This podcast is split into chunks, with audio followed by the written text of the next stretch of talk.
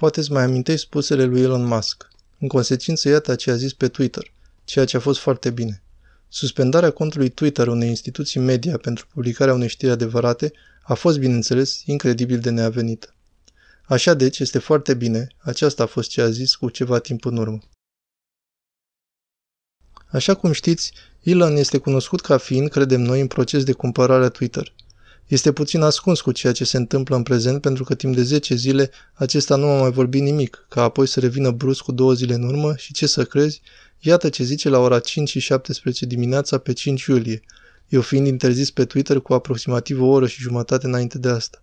După ce unul l-a întrebat dacă a văzut că Jordan Peterson a fost interzis pe Twitter.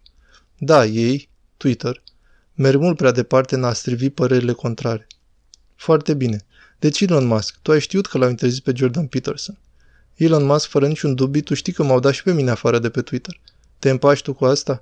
Urmează ca să repari tu lucrul ăsta? Sunt speranțe ca să ne ținem de tine? Să ne spui dacă aceste lucruri sunt justificate sau nu? Sau dacă merită sau nu? Vei îndrepta lucrurile? Sper că da. Dar de asemenea știu că dacă vei încerca să faci lucru care se cuvine, acei oameni se vor răzbuna. Noi știm cu siguranță că ai primit lovitură după lovitură din momentul în care ai decis să intri în afacerea Twitter.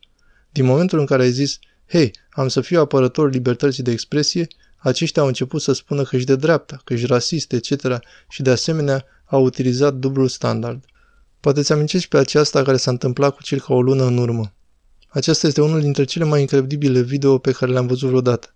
Este o emisiune de televiziune la MSNBC, găzduită de cineva la care nimeni nu se uită, dar pe care mașinăria îl promovează, care nu zic nimic, min de rup pământul, confuzează pe toată lumea, te acuză pe tine de ceea ce fac ei, etc., etc., ascultați ce zice în cazul în care nu ați văzut la momentul în care Elon Musk a anunțat că intenționează să preia Twitter. Dacă ai fi proprietarul lui Twitter sau Facebook sau ceva asemănător, nu trebuie să dai explicații nimănui, nici nu trebuie să fii transparent. În secret, poți să interziși candidatul unui partid sau toți candidații acelui partid, pe toți cei propuși, ori tot în secret, unele lucruri să le scoți la lumină, iar altele să le îngropi după caz, fără ca restul dintre noi să fie conștienți de aceasta, decât eventual după votare. Elon Musk zice că vrea să ajute lumea pentru că este în favoarea libertății de expresie, ceea ce este corect filozofic și deschis la minte, ajutând lumea. Ați văzut? Ne spun chiar ceea ce fac ei acum. Asta au făcut în timpul campaniei electorale. Pe unele le-au îngropat, pe altele le-au scos la lumină. Aceasta au făcut. Apoi vine un tip și zice că este nevoie de mai multe voci și mai puțină cenzură. Hai să vedem ce se întâmplă cu adevărat aici și ei se sperie de frică. Încă o dată, aș vrea să repet ceea ce Jordan Peterson a afirmat despre Ellen Page, care a fost femeie întreaga sa viață și care a rămas biologic tot femeie. Nu mă interesează cine este, nu vreau să intru în asta, dar ceea ce a zis Jordan Peterson despre Ellen Page a fost corect 100%.